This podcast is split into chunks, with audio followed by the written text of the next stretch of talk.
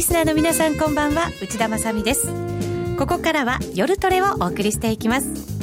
今夜も夜トレは FX 投資家を応援していきますよ。さあそれでは今日のゲストご紹介いたしましょう。エモリキャピタルマネジメント代表の江森哲さんです。こんにちは。こんばんは。ですね。夜になりましたよ。江森さんはラジオ日経、たくさん番組出てくださってますけど、はい、夕方の番組が多いですからね。そうなんですよ。この時間はね眠くなります？眠い。笑っちゃいけないですでもマーケット結構動いてますからなんか寝たくても寝られないような毎日だったりするんじゃないですか、うん、そうなんですけどね。あのねあの、まあ、例えばあの日本人だから一応東京の時間マーケット見るでしょ、はい、で意外にこれあのロンドンのオープンも動くんだけど、うん、ロンドンのオープンで一回動き出すと動いちゃうとあと結構中休みみたいなね。あ、うん、で結局あの日本でこう海外市場のお話するとき基本やっぱアメリカじゃないですか、はい、うん、でヨーロッパの市場がこう終わってから、アメリカ動くでしょ、はい、結構。でヨーロッパの株が下がってるのにアメリカの株が上がっててで日本株が上がってその翌日にヨーロッパがそれに追いつくっていうね、はい、ことが結構あるじゃないですか。ありますね、うん、だからあのなんだろう。アメリカ時間が本格的に動くまでっていうのは、実はあまり動いてない、だこの時間はねあんま見る必要がないと僕は結構思っちゃってて。確かに動いてるからずっとチャート見ちゃったりとか FX の場合ってあるんですけど。大変なんですけどね。そうなんですよね、うん。まあ、もちろんあの昨日みたいにね ECB 理事会って、まあああいうビッグイベントの時はやっぱり見た方がいいんだけれども、はい、でも見るとまた見たでね。昨日は大変だったじゃないですか。そうなんですよ、ね、下手に手出すとまてまね巻き込まれたりして。3円動いてるんですよ。いや大変でした本当に。でしょ？今年は本当になんか動く要素がたくさんありそうな1年なのでね、うん、そうじゃなくてねあるんですよ多分。動きますか、はい、そうですか。ちょっとそんなところを今日は中心にお話伺っていきたいと思います、はい、リスナーの皆さんもぜひ連動しているツイッターなどで質問をお寄せいただきたいと思います。今日のテーマは今後の相場はリスクオンかリスクオフかと題してお送りしていきたいと思います。さあそれでは今夜も夜トレ進めていきましょう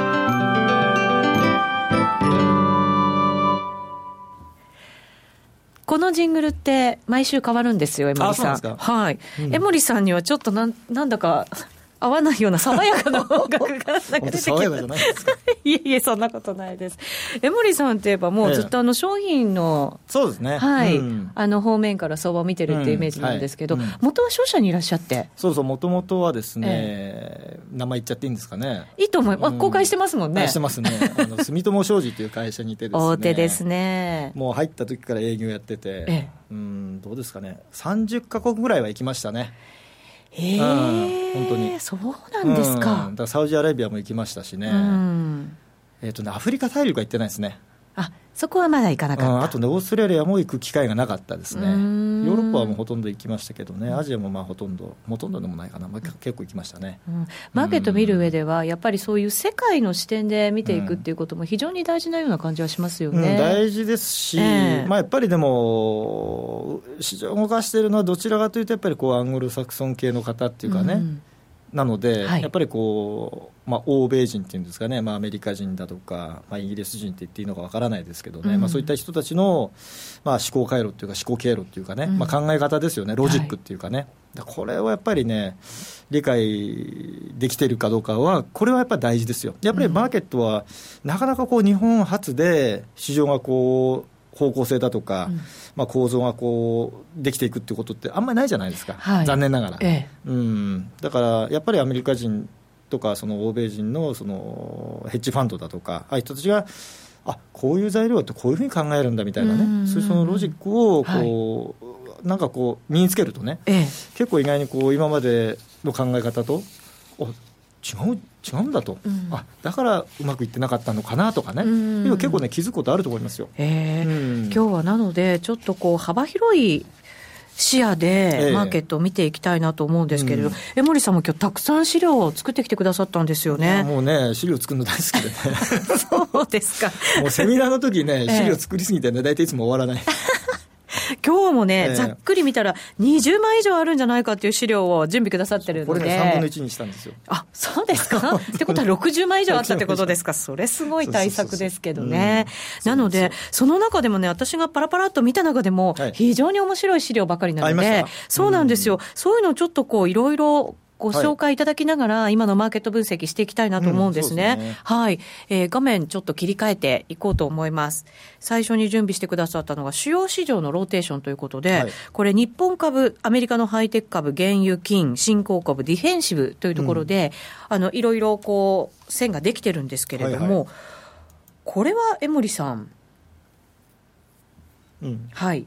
これって、うん今のマーケットって、こういうものが一つの方向にわーっと動くマーケットだっていうふうに、ここ数年言われてるような感じもしてたんですね、特にリーマンショック以降ですかね。はい、ですけど、これ、結構ばらつきあるんだなって思ったんですけど、そうですね、えー、結局やっぱり、あのなんかこう、すごく短期的に見ると、あ原因が下がったから株も下がりました、うん、そのなんか逆もしかりみたいなね、はい、で為替もなんかこう株と一緒に動いてるようにこう、まあ、見えるんだけれども、えー、この大きなこう枠組みで、まあ、投資対象として、まあ、ちょっと今、いくつか挙げさせていただきましたけどね、見ていくと、こう上がって下がる、このタイミングはですね、うん、やっぱりこう、順繰りに来てるっていうね。これ、面白いですね。まあ、特にこの一番最初、左一番左のところの線が出てるところ、これ、日本株なんですよね。日本株、まあ、ちょうど、はい、ブルーですね。そう、ブルーですね、うん、1990年、まあ、89年でしたっけね、あの、はい、資産バブルっていうか、まあ、日経平均がね、4万円近くまでいって、という動きになってたんですけど、まあ、それがまあ一つ、まあ、スタートだとすれば、まあ、その次に来たのがオレンジ色の、まあ、いわゆるハイテク株ですね、アメリカのね。はいまあ、これもあの2000年から2001年かけて、ピークつけて、まあ、下げて、まあ、直近ちょっとね、上がりましたけど、うん、まあ、やっぱり下がってきて。でその間にこのグレーですか、はい、原油です原油、はい、ちょうどこう新興国がね、中国だ、新興国だっていうことで、まあ、買われて、うん、でちょうどその下に濃い青い線がありますね、はい、これはまあ新興国の株なんですよ、うん、まあ、大体原油と同じようにこう上がって、で落ちて、まあ、ちょっと戻り試したけど、やっぱりだめで、うん、で直近のところを見ると、やっぱり全部下向きですよね、ね。グレーも濃い青い線も。この金以外は？金以外はね、はい、で、まあ、それ今ね、最後に答えようとしたんですけどね、言っちゃいましたね、言っちゃいました。であとはあのそうですね、この緑ですかね、緑、はい、ディフェンシブ、ディフェンシブ。株の ETF っていうのは実は上場されてて、はい。まあ、それの、まあ、パフォーマンスちょっとトラックしてるんですけどね、うん、これも右側ちょっと見ると、少しこう下がってるじゃないですか。本当だったらですよ、うん、でもこう、アメリカのハイテク株が下がってきたら、ディフェンシブは上がってもいいんじゃないのって思ったりもしますけど、ね、結局、下がってるんですね。下がってるんですね。こうこの株、まあ、このセクターがだめなら、このセクターは大丈夫でしょうとか。うんいうのはなんか昔よくあったと思うんですけど、なんかこう、そのあたりは少しこう全体的に同じ方向にこう行きやすくはなってるかなって、株の方については思いますよね。うん、でまさに今、内田さんおっしゃったように、金だけが。金だけが。黄色の線がねぴゅっとこう上にいってる。ここが多分今の市場をかなり分かりやすく示している動きなんだろうと思うんですよ、うん、うん、まあ、例えばアメリカの株も直近見るといや悪くないじゃないと。頑張って戻ってきてるじゃないか、ね。ええ、下がりそうにみんながそういうふうに言ったりとか見えたりとかってしますけど、うん、それでも戻りますよね。戻ってますよね、えー、で、まあ、それを、ね、日本株がすごい遅れてるよっていう話をよくね、こう、うん、多分ラジオ日経さんの中でもされてると思うんですけれども、はい、あのじゃあ、その動きが本当にこれ、金が上がってるのと整合性があるかっていうと、ないですよね、うん、はっきり言って。ちょっと私はね、どちらかというと、その今のアメリカの株の戻りというのは、あや戻し的なね、ものでしかないんではないかなと、うん、やっぱりこの金にお金が入ってきて、金価格が実際にこう上がってるっていうところ、だって株が上がってて、金も一緒に上がるってことは基本ないんですよ。で金はメジャーマーケットじゃないんで、残念ながら、うん、あの何か他におかしいことがあれば動く市場、まあ、要は所詮代替というか安全資産なんで、うんはい、株が上がってる時に上がるってことは、本質的にはちょっとおかしな動きですよ。ということは、それでも金が上がってるってことは、やっぱり将来何かあるんじゃないかと思ってる投資家さんが金を買ってるっていうことですから、うん、今のそのアメリカの株の動きが正しいのか金の動きが正しいのかどっちですかって言われると私は金の動きの方が正しいと思いますね、まあ、つまりアメリカの株の方がちょっとこう一時的に戻ってるに過ぎないのかなという気がしますね。今年ってアメリカの大統領選挙があるとして、はい、その行方もすごく気になるところではあるんですけど、ねね、そうなんですよね、まさかここまで話題になるとは思ってもいなかったんですけど、その大統領選挙の時の株の動きってなると、うん、下げづらいんじゃないかって今までイメージがあったんですよね。そうそう。うん、それは正しいんですよ、ええあのアメリカの株って基本的に長期で見るともう上昇基調が続いてて、はい、まあ、もちろんそのリーマンショックで IT バブルだってああいうまあ大きな作業をこなしながら、うん、結局はこう戻ってくるっていうあのなんていうんでしょうね。この、まあ、ちょっと言い方あれですけど日本株にない力強さっていうかね、うん、ありますよね、はい、で確かに4年に1回来るアメリカ大統領選挙その年の株価だけをこう抽出して平均を取るとやっぱり上がってるわけですよ、はい、大体7%平均で上がってると、うん、でこの7%上がってるのは確かに上がってますと。いうことなんですが、じゃあそれをですね、これですね、はい、アメリカの大統領がですね、はい、まあ、それが今お話した緑色ですね、うん、1932年以降の平均を取ると、大体まあ7%ぐらい1年間で上がってる、うん、ただね、この青い線、はい、これはねあの、大統領が8年間、まあ、2期8年ですね。はいでアメリカは2期8年以上やらないので、うん、絶対そこでやめるんですが、オバマさんもね、終わりですからね。例えばオバマさん、今年やってました、うん、その前とはブッシュさんやってました、8年間、その8年間やってる人の8年目の株価の動きだけを平均して取ると、なんと1年間で14%下がってるっていうですね、これもまた不思議なね、データですよね。うん、全体では上がっていくけれども、うん、その8年目を切り取ってみると、そう。下がる。下がってるえー、なんでなんでしょうね、まあ、これ、いくつか理由はあるんだと思うんです、うん、一番多分分かりやすい例としては、まあ、いわゆるこうもう8年間やってよ、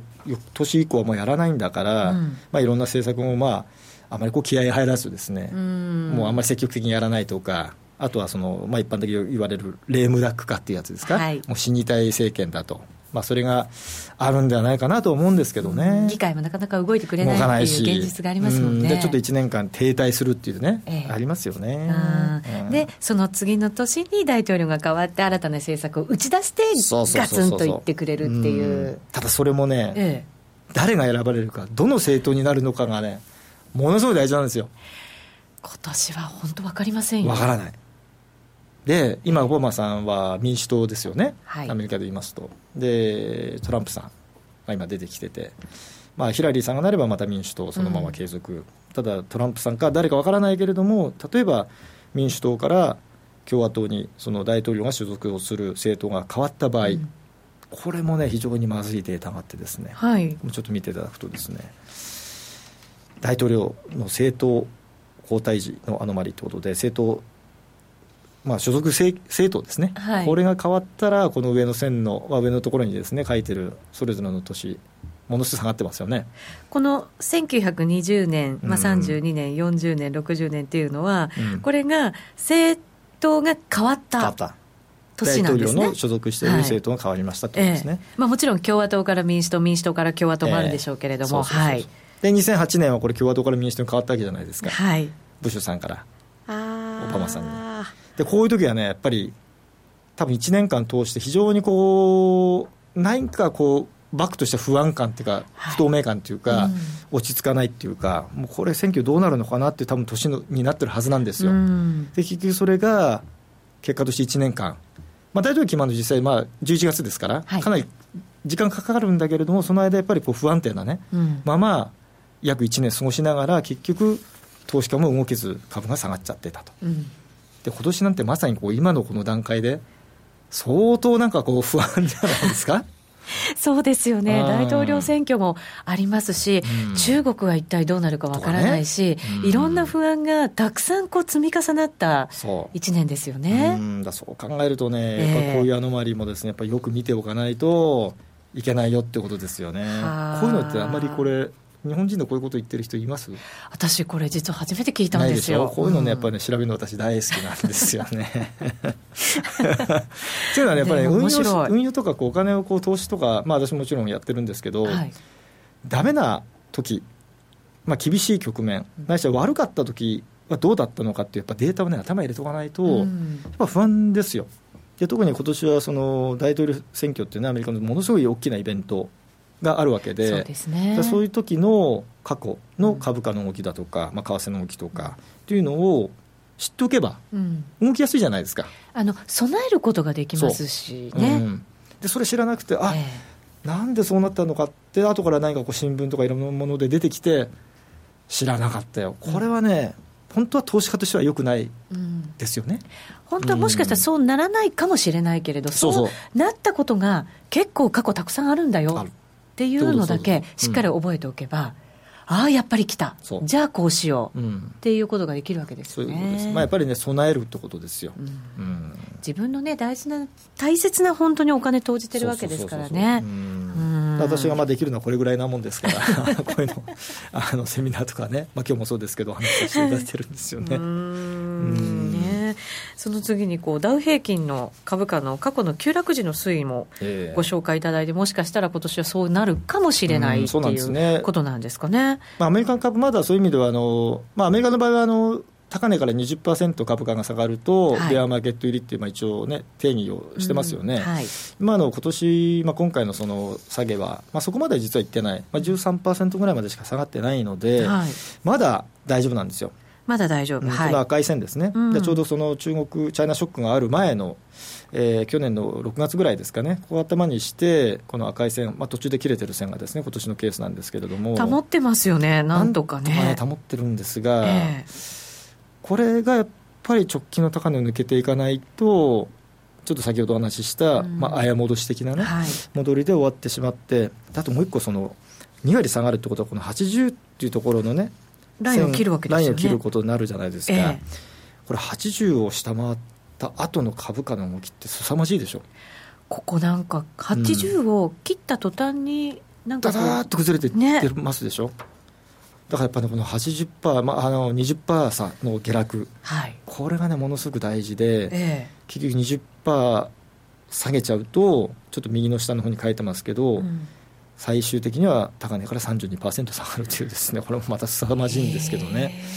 まあ、そういうパターンになってますからよく今年のなんかこう動きを2007年と比べる方が多いですよね、はい、非常によく似てるっていう似てるんですよやっぱり。似てますかやっぱり？あの日柄的にもそうだし、ええ、あとまあ当時もですね、まあ、振り返ると、まあ、一番最初にそのパリバショックだとかベアスタンズショックだとかがあって、うん、でそれで一回こう消えたんですよね、うん、お話が。2007年の当初だったと思います。そうでした、うん、うん、でそれがなんとなくて1年間なくて翌年になってあれ？って話で、はい、で何かこうそのサブプライムローンというね証券化された商品が実は大変なことになり始めていたと。もう1年以上経ってから出てきてるわけですよ、はい。うん、でそれで結局、まあ、リーマンショックっていう形で、まあ、9月にああいう形になってもう行くものも全部いっちゃったと、うん、もうもろとも全部下がっちゃったってことなので、うん、まあ、やっぱりねあのバックとしてそういった何かこうなんていうんでしょうきっかけ下がるきっかけになるようなまあ、市場がこうちょっとこうクラッシュにいってしまうようなきっかけが実はかなり前から本当はあって、うん、でそれに気づかないで1年ぐらい経って、うん、で後から見るとああれかとあれだったんだということが多いですよね。うんでちょっと今のその今年の今回の動きもですね、まあ、もうかれこれもう9か月ぐらい経つんですかね高値から見れば。で、まあ、1回沈静化しているように見えるんですが、まあ、これ3月乗り切ったとしてもじゃあ4月5月入った時にあれ？っていうことがねまたチャイナショックとかね、うん、ここに2015年、括弧の中に中国ショックはてなになってるじゃないですか、まあ、してますけどね。そうするときっかけはもしかしたら中国になり得るかもしれないかもしれないし、ね、まあ、よく最近ちょっと言われてるのが、まあ昨日もちょっとありました。ECB のねそのマイナス金利とか、まあ、日銀のマイナス金利もそうですけど、まあ、銀行の収益が落ちて、それが何かきっかけになっちゃうとかね、いうのかもしれませんし、まあ、ただ、いずれにしてもちょっとそういうようなことが起きそうな、まあ、要因がちょっとこういくつかありますから、まあ、それはあの常にやっぱり頭の中に入れながら、マーケット見ていく。ということは大事でしょうね。今年ってこう年が明けてからもうガラガラガラっと、株も下がりました、はい、もちろん世界的にもそうでしたけど、そね、それもやっぱりそういう何かをこう織り込んでいく動きだったっていうふうにも言えるんですかね、そうなんですよね、でね、あのそれを話すときに、一つ面白い話があって、ですね、えー、あの次のちょっとこれ見ていただきたいんですが、僕ね、いつもよく話するのは、うん、まあ、2008年もちょっと似てるなと思うんですが、1937年もすごく似てるんですよ。はい、でこれはちょっとあの、まあ、別の角度から見たもので、その年の取引日の初日、うん、まあ、いわゆる第一営業日ですね。はい。この日にどーンと下げた時にどんと年末まで下がってるっていうね。へえー、でこれ見ていただくと1937年取引日初日1.46%マイナス。これ大恐慌とかそういうやつですかね、うん、あのー、それちょっとお話ししますけどね、はい、で2008年も1.44%、うん、ほとんど同じ下落率で、うん年末までの下落率もほとんど同じなんですよ。本当だ、これ、ちょっと面白いですね。面白いでしょ？そうだ、面白いって言ったらいいのか、うん、気持ち悪いって言ったらいいのか。うん、で、今年2016年の初日は1.53%下がっちゃってるんですよ。はい、で、何かこうあるんじゃないかなということで、チャート見ていただいても、なんとなくこうなんか嫌な感じ？しますね。ね、しますでしょ？うで、まさに今、あの内田さんおっしゃった世界恐慌。これ1937年の8年前に1929年っていう世界恐慌っていう、まあ多分歴史で勉強したことあるかなと思うんですけどね、はい。はい、まあ僕もあの世界史あんまり好きじゃなかったんで あそれぐらいしか知らないんですけどあのいろいろ調べるとあのやっぱり世界恐慌があってでアメリカもこう経済立て直したいってことでいろんなことをやってでやっと立ち直ってきたのが1936年から7年だったんですよ。はい、でその時に FRB が何をしたか。利上げをしちゃったんですよ。利上げだうん、1937年利上げをして、えー、そこからアメリカの株は奈落の底に落ちてでもう一つ付け加えるとするとこの37年から37年の高値、はい、これを回復するのにまた8年かかってるんですよ。へこの、ね、8っていう数字がねものすごく大事なんですよ。8のサイクル。の任期もね。任期とかね。なんか嫌じゃないですか。で今回利上げしました。ねまだ景気回復途上かわからないけどもしちゃった、はい、僕はもうしちゃったって言い方してるんですよ、本当は良かったのかな、ね、ただ、その金融金融政策の正常化のためにわざわざ利上げする必要あったのかなというね、あるわけですよ。でじゃあその8年前って何だったんですかっていうと、はい、リーマンショックじゃないですか。なんかねその後みんなで頑張ってね無料鉄管もボンボンお金出して、なんとか金融からなんとか立ち直らせようとしてねやっと来たかっていう時に利上げしちゃって、これもね結局年初の株価の下落の僕は直接的な要因だって話をずっとしてるんですよ。でアメリカ利上げしたらこれ株必ず下がりますよ。本当に下がったんですよね、でドルも売られますよ。でやっぱりこう利上げっていうのはマーケットのそのファーストリアクション、ね、としてはやっぱりこう下がっちゃう、でそれもやらなくてもよかったかもしれないという。あの、うん、ずっともうなんていうんだろうしますよしますよっていうのを、1年以上かけてしてきたはずなんですよね、本当はした準備を、マーケットとの対話も、対話ね、だけどやっぱりこういうふうになるんですね。なっちゃうんですね。やっぱりその利上げっていうのは、その確かに小さい幅だったですけどね、だったんだけど、やっぱりゼロではないわけで、やっぱり多少コストが、まあ、企業のその資金調達コストだとか、もろもろ何かしらやっぱり負担があったんですよ。うん、やっぱりそういうものをやっぱり市場は織り込んで動くんで、やっぱり買いではないわけですよね。そうですね。うん、新興国からもものすごい勢いで流出したわけですもんね。ね出ですよね、お金はね。そうそうそうそう。そうなんですよ。やっぱりだいぶそういった意味では、えー、あの株価の動きが不安定になってきてるってことで、ちょっとまたね、違うアングルで、はい、アメリカの株の動き、調べてみたんですよ。はい、今度はどんなアングルですか？これはね、あの S&P500 採用銘柄の動きということで、はい、これあの、例えばあの日本株、まあ、皆さんよく見てらっしゃいますけども、何かこう、一方向に行くと、全部の銘柄、全部のセクターが上がる、うん、ダメな時は全部下がると、はい、で騰落レシオのね、銘柄のこう上昇、下落を見ると、なんか1000銘柄上がって、千何十銘柄上がって、もう残り何100銘柄しか下がってないとか、その逆もしかり。なんか極端になりましたよね、うん、昔はハイテクがあの上がれば、うん、まあ、ディフェンシブはちょっとだめで、ね、でその逆もっていう感じでしたけど。なんか今もう行けば全部行く、だめなら全部下がる、はい、まあ、オール・アナッシングってやつですね、うん、うん、でそれを S&P500 はどうなのかってことをちょっと調べてみたら、はい、結構面白い傾向がやっぱりあって、うん、あのまあ、1990年から2006年、まあ、あんまりその、まあ、いろんなこと途中もちろんありましたけれども、この期間っていうのは、その1年間見てもですね、まあ、大体その500銘柄中400銘柄が上がる、ないしは下がるっていう回数は、まあ、年間せいぜい5回ぐらいだったんですね。ね、少ないですね、うん、そうそれがやっぱりあのサプライムショックあたりから、えー、まあ、リーマンショックが少しこうあって、沈静化する、まあ、2011年ぐらいまで見ると、年金50回まで急に増えてるんですよ。うん、これはやっぱりなんか心理的なものがあったりとか、うん、アルゴみたいなシステム、ねうん、あると思いますね、やっぱりこうこの銘柄が動くとじゃあそれに追随してこの銘柄にも売りを出しますよってプログラムって必ずやってますから、はい、やっぱりそれでまたそれがまた別銘柄に追随していく、で下がると下がったところまた売っていくっていう形で、まあ、こうなんて言うんでしょうね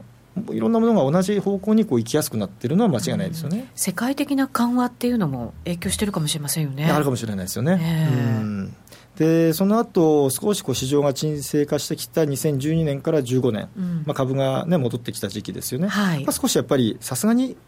減ってきてる。まあ、それでも28回なんですけどね。うん、ね昔に比べたらまだまだ多いですけど、うん、それでも落ち着きましたよね。だいぶ落ち着いた、まあ、半分よりはちょっと多いですけどね、で今年、まあ、これあの2月いっぱいまで2か月、はい、もうすでに、ね、10回あったんですよ。へえ、うん、そうなんですね。そう。でこれをあの年換算すると、まあ、大体60回とか60回になっちゃう、ね、この黄色の棒グラフ。グラフ。だそうなっちゃったらこれあの一番あのこの2011年の要はあのあれじゃないですか。ヨーロッパ債務危機の時の株がすごく不安定だった時とほとんど同じぐらいの水準で実はもう相当株がもう行ったり来たりしてて非常に不安定な動きになってるよってことですよ、アメリカの株でさえ。でも、うん、このヨーロッパの危機の時と同じような今、状況にあるとは、決して思えないんですね、思えないでしょ、えー、うん、でもやっぱり、あのー、まあ、景気の先行指標だ、ね、株価がね、っていう言い方もよくされるじゃないですか、うん、もう実際そうだと思うんですよ、やっぱりいろんな人がいろんな思いで参加して、いろんな思惑でこう株価が形成されて、うん、でそれがやっぱり景気、経済の動きよりも、まあ、若干先行性あるんだろうなと。でもしそれがそうだとしてこの値動き、はい、こんな乱高下してる一方向に行くパターンがここで出てきちゃってるってことは、うん、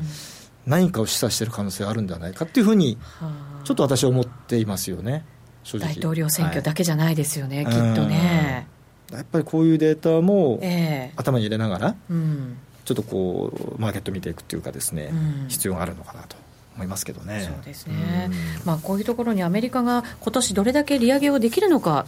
逆にできないのかっていうところも非常に注目されると思うんですけれど、はい、雇用系統計なんかはやっぱり結構しっかりした数字がこう出てきてますから、うん、そうですね、そういうところを信じるのか、うん、逆にこう製造業のところのちょっと情けない数字を見なきゃいけないのか、うんね、ちょっと難しいところではあるんですけどね。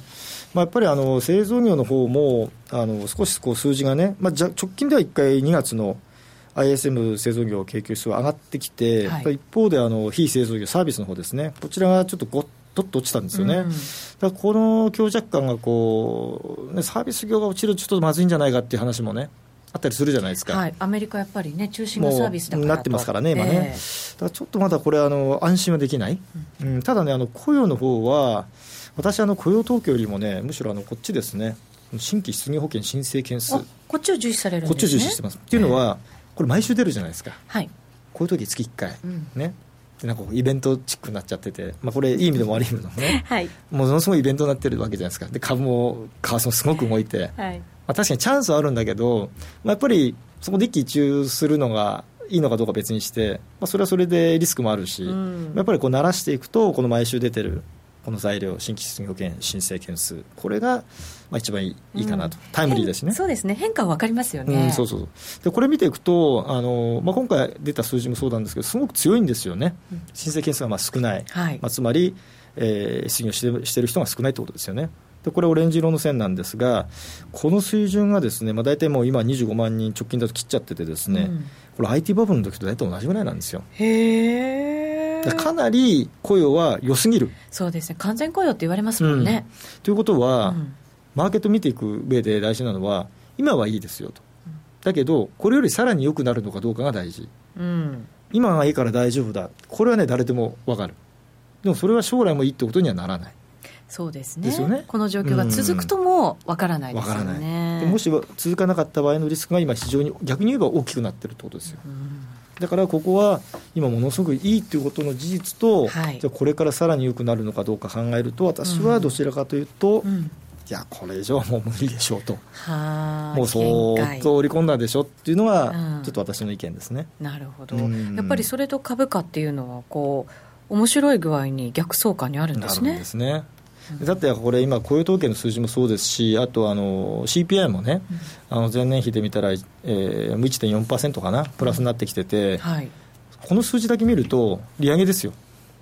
完全に。そうですよね、インフレなんかも結構じわじわ来てるんですよね、うん、でその数字だけ取ると、利上げしなきゃいけないぐらいなのに、えー、ちょうど去年の8月にこうチャイナショックがあって、でイエレンさんもすごくこう迷われて、で発言もこう右往左往して、で結局あの、最終的には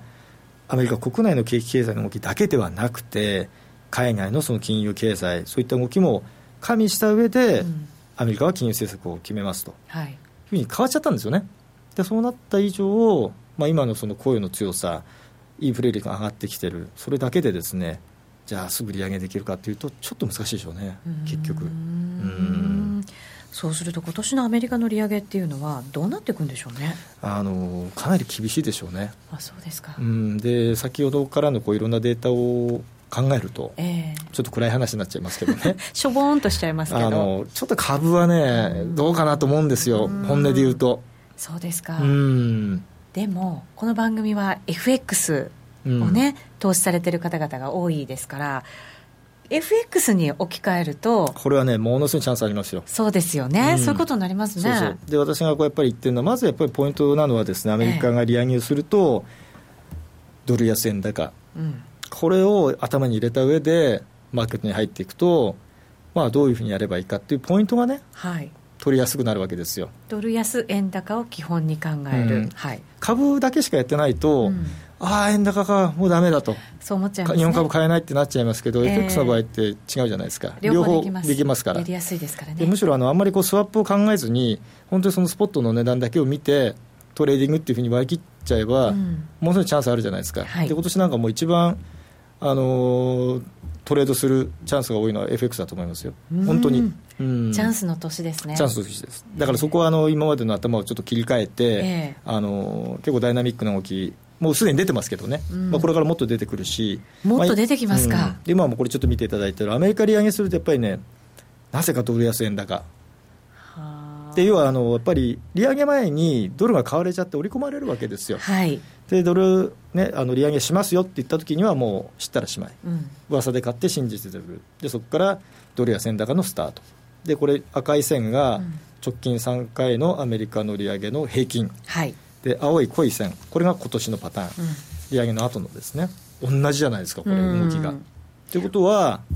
同じパターンで動いてるので、はい、もう焦らずに戻ったらドルを売りましょうと。そうですね、ね、中長期に考えてトレードしていく必要が、もしかしたら今年は、まあ、そこに大きなチャンスがあるのかもしれませんね。あると思いますよ、うん、だからその例えば125を超えて130いくんだっていう相場感は、えー、僕の中ではありえないんですよ、このデータが僕は一番大事だと思ってるんで、ん。で115も今もかなり重くなってきてるし、はい。あのまあ、いろんなね、その政府とか黒田さんだってね、そう115だとか、いろんな話あるじゃないですか。はい。それを気にしてても仕方がないですよ、やっぱり市場の最後の動きっていうのは市場が決めるんで、あの政策で為替はなかなか動かせないですよ。そうです。あともう一個ね、大事なのは、はい、アメリカがもう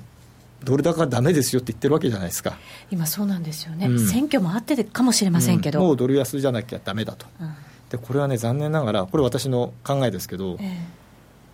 ー、円は、円の、まあ、ドル円の動きですね、ドル円の動きは、やっぱり日本が決められないですよ、アメリカ残念ながら。ですか。だから、まあ、慌てずにね、戻ったら売る、戻ったら売る、基本は円高、ドル安。でドルはどちらかというと、どの通貨に対しても今年は厳しいと私は思ってるので、そうですか、うん、もうドル高は結構織り込まれて、利上げの部分も、ええ、そうそうそう、はい、でまあ、ちょっと後ほどお話ししますけど、やっぱりコモディティが結構これから来ると思ってますから、うん、結果的にそのオージーだとかね、はい、まあ、ユーロもそうですよ、まあ、ポンドはちょっと今ね、EU のあの離脱問題でちょっとふらふらしてますけど、うん、あのオージーとかカナダとかね、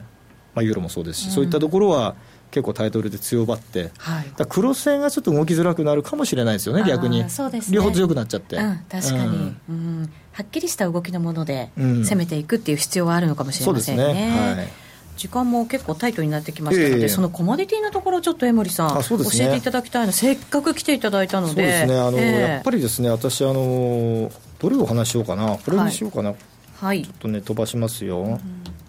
これ、これ、これ、株とコモディティっていうですね、はい、これ、株、MSCI っていうね、株の指数がありますよね、はい、それをコモディティの CRB 指数で割ったものなんですけど、はい。これ4年ごとにこう強弱感がすごくはっきりしてて面白いですね、4年のサイクルがあるんですね。そうそうそう。これまあこの青い線が上にいってると、まあ、株が強くて、うん、下にいってると株がよあの弱いってことで見るんですけど、はい、ちょうどこの2011年の9月が実は直近のボトムなんですよ、うん、まあ、ちょうど金価格がすごく高かった時。でヨーロッパの債務危機で株がダメだった時。でここからちょうど4年経っちゃったんですね、うん、2011年からだから。はい、だそろそろ株が頭打ちになってきて、コモディティにお金が向かう、ないしはコモディティのパフォーマンスが、まあ、相対的に強くなってくる時期なんではないかなと。ちょうどなんかその兆候って今出てるんじゃないですか、うん、原油も戻ってきて、うん、あと銅とか、そういうとこ戻ってきてるんですよね。よく知ってますね、銅、ね、見てますよ、一応。さすがですね。一応見てます、はあ、あとね、やっぱり兆候かななんて思ってたんですけど。そうなんですよ。でね、えー、これちょっと見ていただきたいんですよ、これ、はい、金の値段とね、実質金利っていうことなんですけど、うんはい。まあ、金はご存知のようにあのドル建てで取引されますからこのドルの金利と見ていくのがいいんですけどね、はい、まあ、実質金利っていうのはアメリカの10年ものの国債の利回りから CPI 消費者物価引いたものっていうのは、まあ、一応私手にしててでそれが青い線なんですよ、うん、でこれとオレンジ色の金価格比較すると金がこうちょっと戻りがまだまだ鈍いんですねこれね。なのでこの実質金利のまあ低下ですね、はい。うん。まあ、要は CPI が今上がってきてるんで低下していくんですがそれに向かっあの合わせるように金価格はこれ上がりやすくなってくると。へでもう一個ね面白いのがあるんですよこれね、はい、金の保有コスト、はい。うん、これはちょっと円建てなんですけどね。あのこの青い四角の丸一番、うん、ここがねこの赤い横の線がありますよね。真ん中に0%のところに引いてる、はい、この線よりもこの薄い青い線が上にある時っていうのは、うん。金を買って持っておく保有コストがねすごく低い時期なんですよ。低かったんですよ。あそうなんですか、うん、これはあの1995年から2005年なんですね、えー、ここの時に金を買ってるとその後4倍になってるわけですよへえ今、うん、ちょうど浮上してるんですか、これ？そう、こう丸3番ね。ね、うん、で、丸2番のところ、実はこれ、リーマンショックなんですよ。へやっぱりその時に青い線がちょっと上になってて。本当だ。その時に思い切って金を買っておくと、うん、後で2倍になってるわけです、この時も。なるほど。で、ちょうどまさに今、内田さんおっしゃった、この3番。うん来てるわけですよ。来てますね。うん、でこれやっぱり今金利がすごい世界的に下がってて、あの金を持ってても金ってほら金利がつかないから、うん、でどうなのかってよく言われるんだけど、はい、今は逆に金は買って OK なんですよね。うん。むしろ買っといた方がいい時期、はい、そういう時期に来てるんで結局やっぱりこういうのが上がってきてるってことは直接間接例えばオーストラリアドルとかね。うん、ね。南アフリカランドとか。そっちで攻められます、ね、結局ね上がっていくってことになるんで僕はやっぱりね為替 FX やられてる方はコモディティ特に金の動きを見ていくだけでも、はい、すごいヒントになりますよ。うんで僕なんか今毎日あのメルマガとか書いたりレポート書いたりしてるんですが、はい、FX の必ずコモディティの値段特に金の値段を見てくださいと。でそれは何どういう理由で動いてるのかまで知っていると、はい、かなり精神的に楽に入れますよ FX のトレード、うん、そうなんです、ね、で僕も実際それで投資判断してますから、うん、そういう意味でもやっぱりコモディティしっかり見ていかないといけないっていうことなんですね。見といた方がいいですよね。はい。さて残念ながらそろそろお時間が来てしまいました、はい、ちょっと原油の話も皆さん聞きたかったみたいなんで。そうですね。そうなんですよ、ね。ね、ちょこっと方向性だけでも原油どうですか、このまま戻ってくれます、今の話だとなんか戻りそうな感じがしちゃうんですけど、そうなんですけど、やっぱりあの、今、供給過剰がね、非常に大きくて、産油国が減産するかどうかがポイントになってますから、これが話がまとまらない限りは、なかなか上がらない、ただ下にももういかないという状況になっているんで、分かりやすく言うと、WTI 原油が、まあ、どんな理由であれ、まあ、産油国のその減産であれ、なんであれいいんですけども、やっぱり40ドル。はい、この40ドルというですね、うん、ちょっとチャートを出しますがこの赤い線、うん、WTI 原油は歴史的に40ドルがすごく大事なんで、はい、40ドル超えてきたらこれかなり高い角度で上に行くと思います。あそうですか、うん、で僕も実際今ね40ドル超えない限りは買わないように実はしてます。おしめ買いよりも超えたの確認してから動いたらいいと思いますなるほど、うん、あすごいいいヒントいただきました。そうなると多分、はい、ユーロとかね、はいあの、ね、ゴージーとか買われていくと思うんでそで、ね、それもやっぱり一つのヒントになりますよ。はい。わ、かりました。今日はエモリキャピタルマネジメント代表の江森哲さんにお越しいただきました。ありがとうございました。ありがとうございました。大岩川源太高山緑星の株教室 DVD 緑星銘柄が火を吹く？大きく儲けるなら長期も睨んだこの大型材料期待銘柄？好評発売中。収録時間およそ60分お値段は税込8640円。送料が別途かかります。詳しくはパソコンスマートフォンからラジオ日経ネットショップサウンロードのページにアクセスしてください。競馬中継が聞けるラジオ日経のテレドームサービス。東日本の第一放送は0180-99-3841、99-3841。西日本の第二放送は0180-99-3842、99-3842。情報量無料、通話料だけでお聞きいただけます。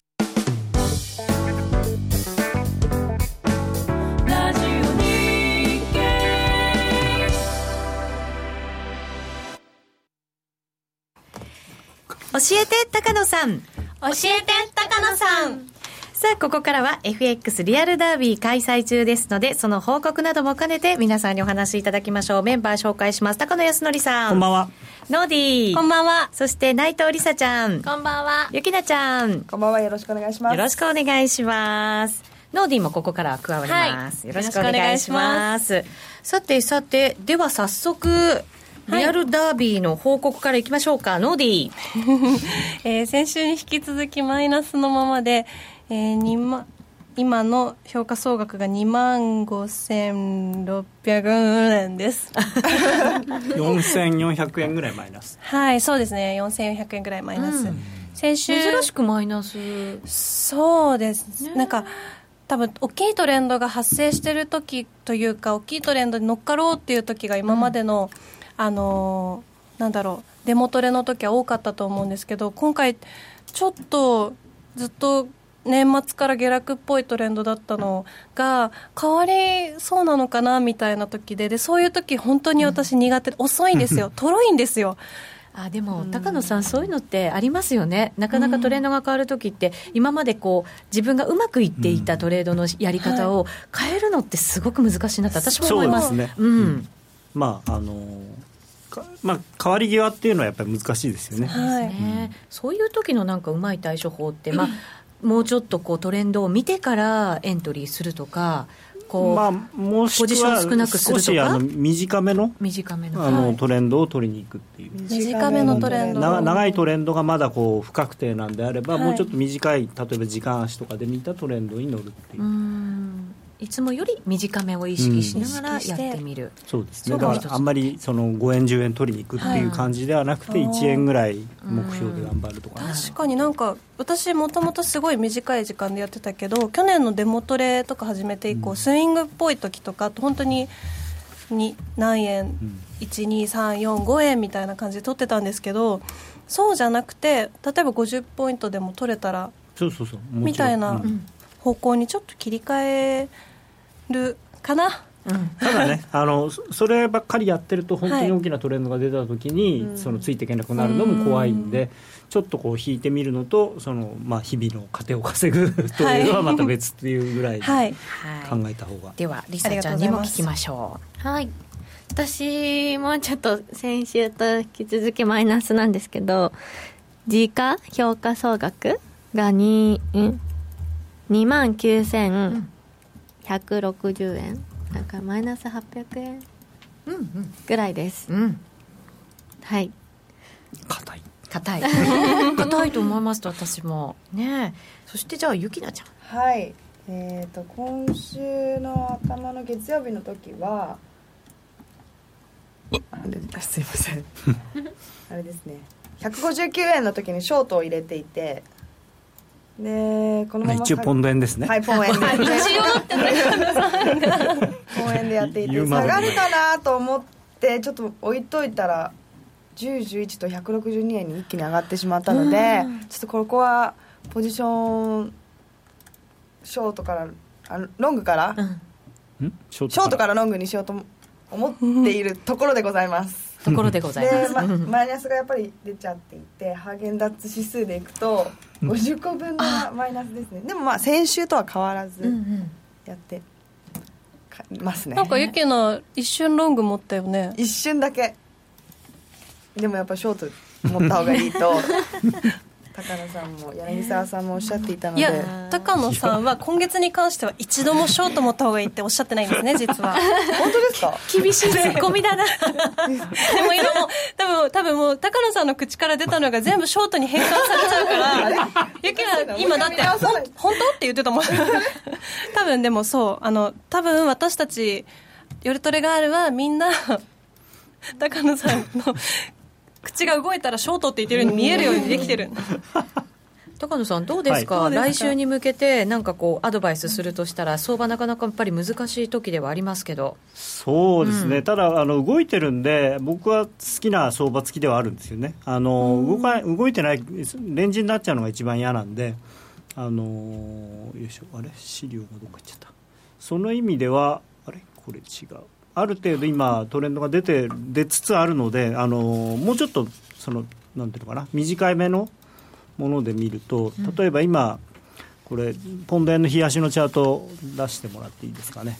これ見るとまああのもちろん長い目で見ると大きな下落トレンドチャンネルの中にいるんですけれどもでも今月に入って、はい、からは比較的きれいにこう上昇トレンドになってるんで、まあ、今はあのさっきノーディが言ってたみたいにちょっと買いから入ることを考えた方がいい時期ではありますね、長いこう下落トレンドの中の戻りをいくところのこう小さい波なんですよね、まあ、小さいって言っても結構大きいですけどね、あのポンド円なんでもう10円近く動いてるし、日数的にも半月近く続いてるんで。そういうラインを引いてちょっと位置関係を確かめてみるっていうのがいいのかもしれませんね。でこれ4時間足のチャートなんでこういうのを見ると、まあ、この162円の半ばとかを抜けてくると、さらにもう一段高になりそうな形ではありますね。はい、はい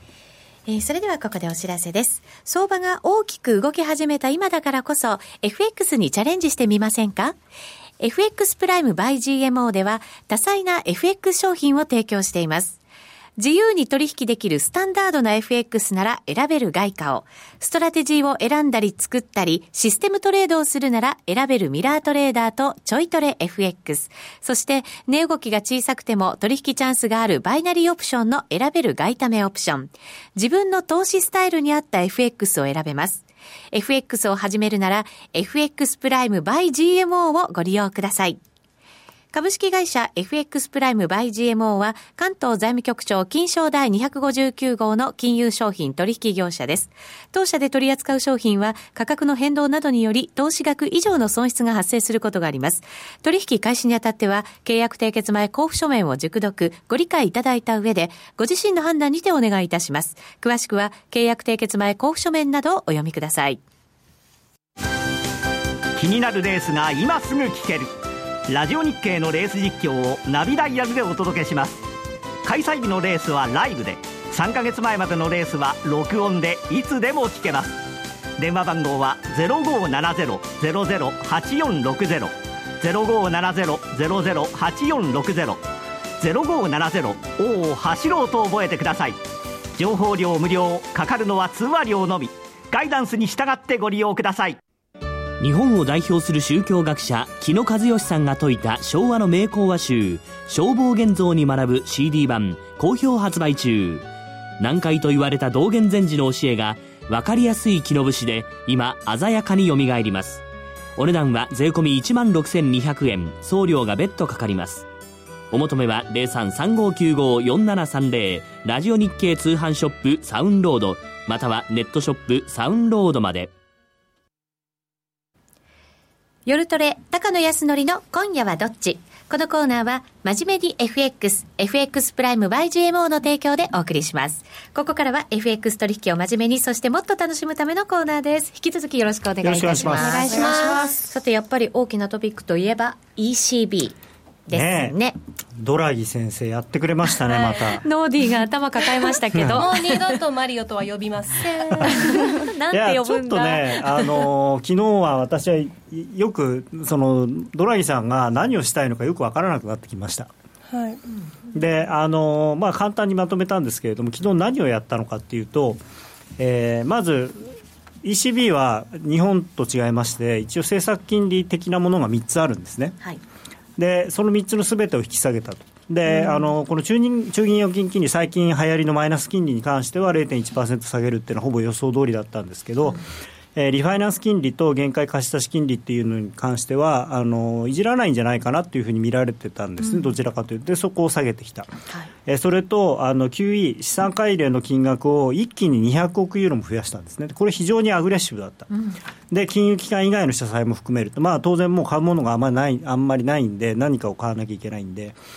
だから結構やったことはあのアグレッシブなことをやったんですよね。これ市場で言われてたよりも。もうあのすべあの中銀預金金利が予想通りだった以外は、はい、あの予想以上にやってきた。はい。まあ、あの半分冗談、半分真面目に、これ、資産買い入れ額こんなに増やして、しかも買い入れ対象に金融機関以外の社債を含めるっていうのは、うん、あのドイツを納得させるために、フォルクスワーゲンも買うからさって言ってやったんじゃないかって、いや、わかんないですよ、本当のことはね。すごいなんかでもイメージね。あーって腑に落ちちゃいますね、この。で、だからドイツも、なんでそんなもそんなことやるんだ、え、何、ワーゲン買ってくれんの、うん、しょうがないな、みたいな。でもこの内容で、はい、最初、まあ、最初売られたんですよね。売られたのに、ね、だからね、この、この瞬間は、あれ、マリオ帰ってきたの？と思ったんですよ、一瞬。サプライズマリオ。あの、ドラギマジックやってるじゃんみたいな感じではあったのが、そしたらわざわざですね会見で自分で自分の首絞めたわけですよ、彼は。ね、一段の利下げ必要だとは考えていない。これが結構衝撃的でしたよね。まあねえー、まあ、彼が本当に言いたかったことは、要するに今回の措置は非常に強力なものなので、うん、これまあ、これで十分もうちゃんと機能しますよって自信を示したかったんだと思うんですよ、うん、本当は自信を表したかったのにもちろんもちろん。マーケットは違う受け止め方をしたんですね。もう利下げできないんだみたいなね、うん。であとはその一部で期待されていたその金利を階層構造するって、まあ、日本もそうですけど、そういうことに関しても採用しないことに決めた、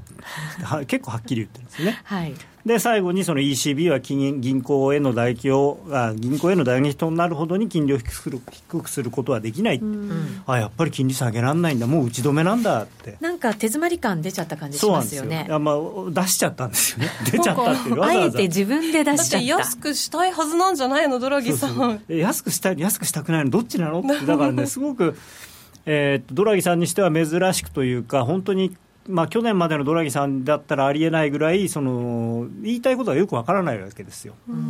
あれ？ユーロ下げたかったんじゃないの？違うの？っていう。ね、あのツイッターにも1.12をつけるとは思わなかったというコメント入りましたけど多くの人がそうでしょうねきっとね。まあ、あの僕は昨日あのプライムストラテジーなんかでも一応その発表になって1回下がるけれどもドラギさんの会見で戻るんじゃないかとは言ってたんですが。その通り。いやまさか3倍返しで上がるとは思わなかったです、戻るっていうぐらいで、あんなに最初下がるとも思わなかったし、だから50、100ポイントぐらい下げて、7、80ポイント戻すとかって、そんなイメージだったのが、全然もう。何をしたいのかよくわからないこのおじさんっていう。なんで高野さんは戻ると思ったんですか？ドラギさんの発言いやまあどうせ通り一遍のことしか言わないと思った。こんなまさかねこんなもう切り下げしませんとかそんなすごいことは言うとは思わなかったけど、まあ必要とあれば行動はまだ取取れるとかって言ってなんだよ、はい、やっぱりいつもと同じじゃないかっていうふうにみんなが思うと思った、うん、発言自体はね。そう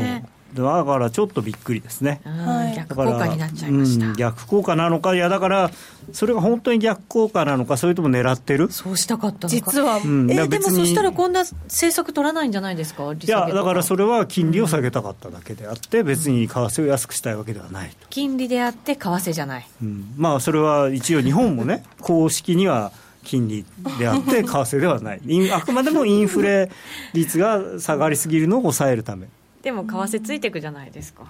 いやいやそれはだからわざわざ為替が戻るようなことをおっしゃったのかもしれない。そっちが効果ありすぎちゃった。な笑ってる。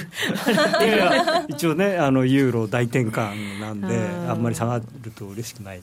ね、でもそうなるとどういう方向性になっていくのかですけどねこれから。あのさっきもねちょっとあのポンドの話の中で、はい、そのポンドが EU を離脱あポンドがっていうかイギリスが EU を離脱するかもしれないんだからそれまではショートでいいんじゃないかっていうようなこう書き込みをしてくださった方がいらっしゃったんですけれども、うんはい、筋としてはそうなんです。だから ECB もまだ追加緩和するかもしれない。日本もまだ追加緩和するかもしれない。アメリカは金利を上げるかもしれない。筋としてはドル買いでいいんです、うん、ただ